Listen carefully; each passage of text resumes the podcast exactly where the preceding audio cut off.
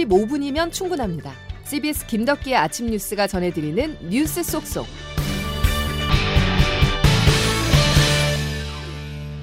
여러분 안녕하십니까? 3월 16일 김덕기 아침 뉴스입니다. 먹고 사는 문제로 시작하겠습니다.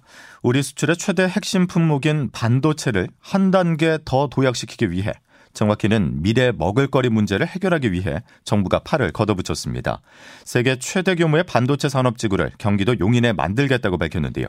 첨단 산업은 우리 일자리, 민생과 직결되는 문제라고 윤석열 대통령은 강조했습니다. 첫 소식 양승진 기자가 보도합니다.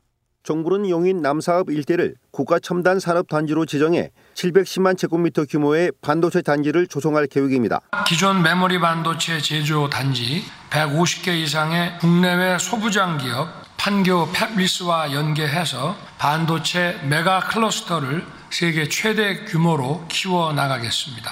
삼성은 이번 용인 클러스터 구축에 향후 20년간 총 300조 원을 투자해 첨단 파운드리 공장 5개를 신설합니다.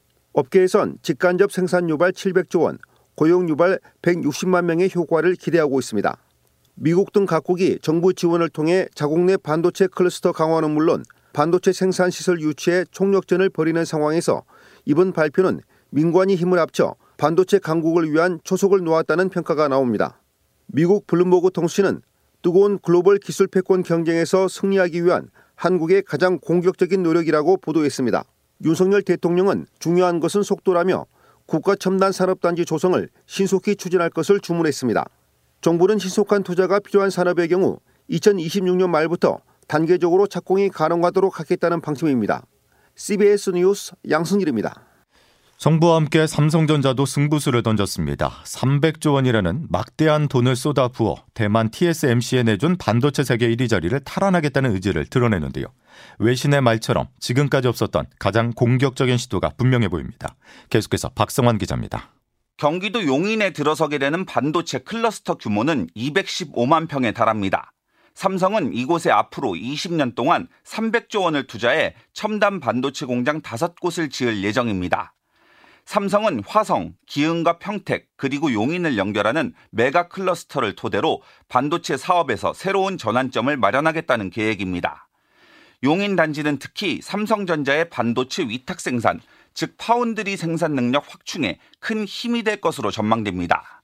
삼성전자는 파운드리 생산 라인 부족 등의 이유로 대만 TSMC에 시장 점유율 1위 자리를 내준 상태인데 이번 용인단지 구축이 성공적으로 이뤄지면 생산 능력이 기존보다 25% 이상 확대될 것으로 예상됩니다. 현실화되면 세계 반도체 1위 기업 자리를 둘러싼 경쟁에서 우위를 점할 수 있는 계기가 되는 만큼 외신들의 이목도 집중되고 있습니다.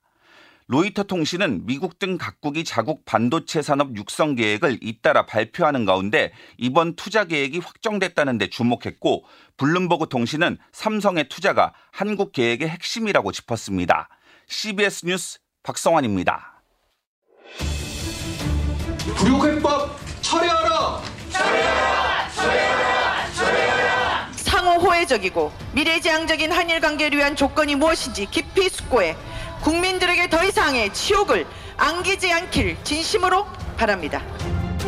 당사자인 일본 기업의 책임 언급이나 판결 이행 요구가 없다는 점에서 우리 대법원의 판결을 정면으로 짓밟은 결정이었다. 폐국이 나서서 간도 쓸기도 다 내주며 손을 내밀고 일본에 줄 선물만 잔뜩 익어가는 굴욕적 소공 외교나 다름없습니다. 민주당의 무책임한 반일 선동 죽창과 타령은 과거의 늪에서 나오지 않겠다는 망국적 선언이나 다름없습니다. 참 말도 많고 여러 우려도 낳고 있는 한일 정상회담이 오늘 열립니다. 12년간 닫혀있던 셔틀 외교 복원의 첫 발인데요. 오늘 윤석열 대통령의 동선을 곽인숙 기자가 미리 짚어봤습니다. 윤석열 대통령은 오늘 오전 일본 방문길에 오릅니다. 윤 대통령은 내일까지 1박 2일 동안 일본을 방문해 기시다 후미오 일본 총리와 정상회담을 가집니다. 취임 후 첫 일본 방문이자 12년 만에 일본과의 첫 정상회담입니다. 윤 대통령은 오늘 동포 간담회를 시작으로 오후에는 기시다 총리와 도쿄에서 정상회담을 한 뒤 공동 기자회견을 진행할 예정입니다. 김성한 안보실장입니다. 그간 경색되었던 한일 관계가 정상화의 단계로 본격 진입했음을 알리는 의미가 있습니다. 한일 정상회담에서는 우리나라에 대한 일본의 수출 규제 해소 등 경제 협력과 군사정보 보호 협정, 즉 지소미아 정상화를 포함한 안보 현안이 폭넓게 논의될 예정입니다. 특히 일본과의 경제 분야 협력 체계도 속도를 낼 전망입니다. 최상목 경제수석입니다. 정부는 그간 중단된 양국 간 경제 분야의 장관급 협력 채널을 조속히 복원하고 주요 협력 사업을 합의해 나가겠습니다. 대통령실은 한일 관계를 정상화로 돌리는 이정표가 될 것이라고 했지만 강제동원 해법과 관련해 일본이 과거사 문제에 대해 얼마나 호응할지가 관건입니다. CBS 뉴스 곽인식입니다. 일본의 반경 능력 포유를 이해한다. 정권이 교체된다 해도 일본의 구상권을 행사하는 일은 없을 것이다. 윤석열 대통령이 방일에 앞서서 일본 언론과 가진 인터뷰 내용들입니다. 자, 김중호 기자와 한일 정상회담에 대해서 조금 더 알아보겠습니다. 김 기자. 네, 안녕하십니까. 일본이 딱 듣고 싶어 하는 이야기를 방일에 앞서서 윤 대통령이 발언을 했는데 일본은 크게 환영하는 분위기죠. 예, 먼저 일본 정부의 공식적인 반응부터 어, 들어보시겠습니다. 일본 정부의 대변인이죠. 마스노 히로카즈 관방장관 어제 기자회견에서 한일 정상회담의 성과를 현 시점에서 예단해 이야기하기는 어렵다. 이렇게 좀 신중하게 접근을 했습니다. 하지만 곧이어서 한일 정상 간의 솔직한 대화가 이루어져 국교 정상화 이후에 우호 협력 관계를 기반으로 한 한일 관계가 한층 더 발전하길 기대한다고 말했습니다. 예. 뭐 전에 있었던 문재인 정부 때의 발언과 비교해 보면 한층 어조가 매우 우호적이 됐습니다. 어, 일본 언론도 우호적이는 마찬가지입니다. 예. 요미우리 신문 어제 보도 보시면요. 어, 일본 경제계에서도 한국 내 매출 회복과 교류 확대에 대한 기대감이 커지고 있다. 이런 내용의 기사가 나왔습니다. 한국 내 일본 제품 불매 운동을 가장 큰 타격을 입은 기업 중 하나죠. 아사히 맥주를 생산하는 아사히 그룹 홀딩스 관계자 어, 인터뷰도 실렸고요. 예. 또 유니클로의 최근 한국 사업 실적 회복 소식 이렇게 전했습니다. 예. 외교는 아무래도 주고받을 수밖에 없잖아요. 우리가 내줄 부분, 이 부분부터 먼저 볼까요? 일본이 우리에게 가장 바라는 건 아무래도 어, 과거사 문제에 대한 명확한 확답일 것입니다. 뭐 일본식 표현대로 하면 뭐 불가역적 핵법이 대안이겠는데요. 예. 그런 의미에서 어제 윤석열 대통령과 요미우리 신문의 인터뷰 주목해야겠습니다. 윤 대통령이 이 인터뷰에서 이 한국 정부가 지난 6일 발표한 징용 문제 해법이 향후 한국의 정권 교체 등으로 재점화될 수 있다라는 우려가 일본 내에 있다. 어, 이런 질문에 대해서 이렇게 답했습니다. 그런 부분 걱정하지 않아도 된다고 판단하고 있다. 분명히 선을 그었습니다. 예. 어, 관계된 국민을 설득하고 이해를 구해 나중에 구상권 행사로 이지 않을 방법을 검토했다. 이런 설명을 했습니다. 더 나아가서 어, 일본 피고 기업이 징용 피해자에게 배상하도록 명령한 지난 2018년 한국 대법원 판결과 지난 1965년 한일 청구권 협정 사이에 모순이 있다는 인식을 드러냈다. 이렇게 요미 우리가 보도를 했습니다. 예, 예. 이 정도 멘트라면 뭐 정상회담 전에 이미 일본 측에서 대만족할 만한 수준 아니냐. 이런 평가가 어, 나옵니다. 자, 그렇다면 얻어낼 거는 뭘까요?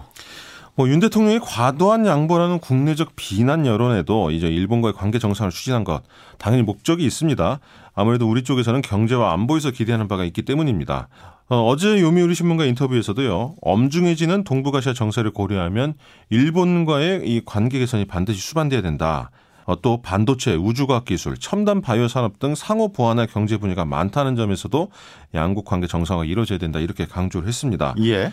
당장 일본의 수출 규제 해제가 가장 명시적인 어, 성과가 될 것으로 보입니다. 또 양국 간의 서틀 외교의 복원 이 부분도 하나의 성과로 볼 수도 있겠고요. 다만 이게 더 근본적인 목적을 볼 수 있는데요. 한미일 삼각공조 보건과 또 미국의 어느 정도 외교적 부채를 안겨줬다. 그 미국이 미국이 원하는 방향으로 이렇게 외교 관계를 설정해 줬다는 게 가장 어, 큰 그 목적이 되겠죠. 예. 근데 여기에 대한 후폭풍도 있을 수밖에 없는 게요. 이 윤석열 대통령 어떻게 보면 이런 한미일 관계에서 가장 민감한 문제 총대를 맨 셈이 됐지 않습니까? 예. 여기에 과연 일본과 미국이 어떤 선물을 안겨주느냐는 것입니다. 이 강제징용 배상 문제와 관련해 기시다 총리가 어떤 언급을 할지 또 배상에는 일본 기업들이 참여하지 않는다 하더라도 미래 기금 등에 어느 정도 참여할 수 있을지 이런 문제들이 굉장히 미묘한 문제들이 앞으로의 변수가 될 전망입니다. 예. 야당과 시민사회를 중심으로 뭐 굴욕 외교라는 비판이 이어지고 있기 때문에 정상회담 결과에 따라서 상당한 진통이 있겠군요. 알겠습니다. 여기까지 김중호 기자였습니다. 근로시간 제도 개편에 대해서 대통령의 보완 지시를 받았던 고용노동부가 본격적인 의견 수렴 절차에 착수했습니다. 청년 세대 반발을 의식해 일주일 최대 근로시간이 하향 조정될 가능성이 나오는데요. 그런데 일을 하는 엄마 아빠들은 아예 주 69시간제를 폐지해야 한다고 말했습니다. 무슨 이유 때문인지 조혜령 기자가 취재했습니다. 윤석열 대통령은 주 최대 69시간까지 일할 수 있도록 하는 근로시간제도 개편안에 대해 MG 근로자의 목소리를 더 듣겠다고 했습니다. 노동약자의 여론을 더 세밀하게 청취한 후 방향을 잡을 것입니다. 근로자들의 의견을 듣겠다고는 했지만 대통령실의 입장은 청년층과 더 소통해 정책의 장점을 홍보하라는 데 방점이 찍혀 있습니다. 육아에 회사일까지 하는 워킹맘, 워킹데디들은 주 69시간 근무 제도가 사실상 육아를 할 수 없게 하는 정책이라고 지적합니다.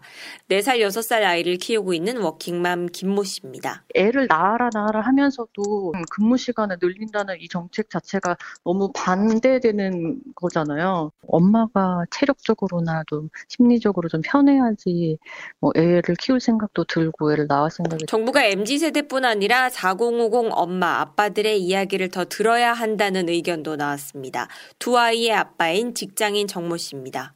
40대들이 음. 그 워킹맘, working daddy들이 많거든요. 저출산 이거 해결하겠다는 거를 갖다가 지금 낳지 말라는 얘기랑 똑같다고. 전 세계 다른 나라들이 주 4일제를 도입하면서 근무 시간을 줄이는 동안 출산율 꼴찌, 한국만 거꾸로 가고 있습니다. CBS 뉴스 조혜령입니다. 친형 부부의 수십억 원 횡령 사건 재판에 방송인 박수홍 씨가 처음으로 출석했습니다. 작심한 듯 강한 어조로 자신의 입장을 밝혔는데요. 음, 가족들을 사랑하고 또 행복했으면 하는 바램으로 평생을 부양했습니다. 청춘 바쳐 열심히 일했던 많은 것을 빼앗겼고 바로 잡으려고 노력했지만 그렇게 되지 않아서 이 자리에 섰습니다. 가까운 이에게 믿음을 주고 선의를 베풀었다가 피해자가 된 많은 분들께 희망이 될 수 있는 재판 결과 나올 수 있도록 증언 잘하고 오겠습니다. 법정에서 박 씨는 수많은 세월 동안 자산을 지켜주겠다고 기만하고 횡령 범죄를 끝까지 숨기려 했다면서 친형을 강력하게 처벌해달라고 법원에 요청하기도 했습니다. 저는 전두환 전 대통령의 손자이자 전재영 씨의 아들 전 입니다. 전 제 할아버지가 학살자라고 생각합니다. 그리고 그는 범죄자일 뿐입니다. 할아버님의 침실 옆에 큰 유리가 있습니다. 여기에 현금이 가득 들어있는 가방들이 전두환 씨의 손자 전우환 씨가 SNS를 통해서 전두환 일가의 비리 의혹을 제기하는 폭로성 글과 영상을 올려서 파장이 일고 있습니다. 우원 씨는 단돈 29만 원밖에 없다고 했던 전두환 씨의 가족이 출처를 알 수 없는 검은 돈으로 호화 생활을 누렸다고 일일이 언급을 하면서 법의 심판이 있어야 한다고 주장했습니다. 김덕기 아침 뉴스 함께하고 계십니다. 기상청 연결하죠. 김수진 기상 리포터. 네, 기상청입니다. 예, 다시 꽃샘 추위군요. 네, 차가운 북서풍이 불어오면서 오늘 아침 다시 반짝 추위가 찾아왔습니다. 오늘 철원 영하 4.7도, 파주 영하 4.4도, 서울도 0.4도로 어제보다 6도 가량 기온이 큰 폭으로 떨어졌고요. 오늘 한낮 기온도 어제보다 3도에서 많게는 10도 가량 뚝 떨어져서 다소 쌀쌀하겠습니다. 서울 10도, 원주 청주 12도, 광주 대구 16도의 분포가 예상되고 이번 꽃샘 추위는 내일 낮부터 점차 누그러지겠습니다. 이런 가운데 오늘 전국이 가끔 구름 많겠고 건조한 날씨 계속되겠고요. 또 그제 발언한 황사의 영향으로 오늘 충북, 전북, 경북권에서는 오전에 일시적으로 공기질이 좋지 않겠습니다. 날씨였습니다. 목요일 김덕현 아침 뉴스는 여기까지입니다. 내일 다시 뵙죠. 고맙습니다.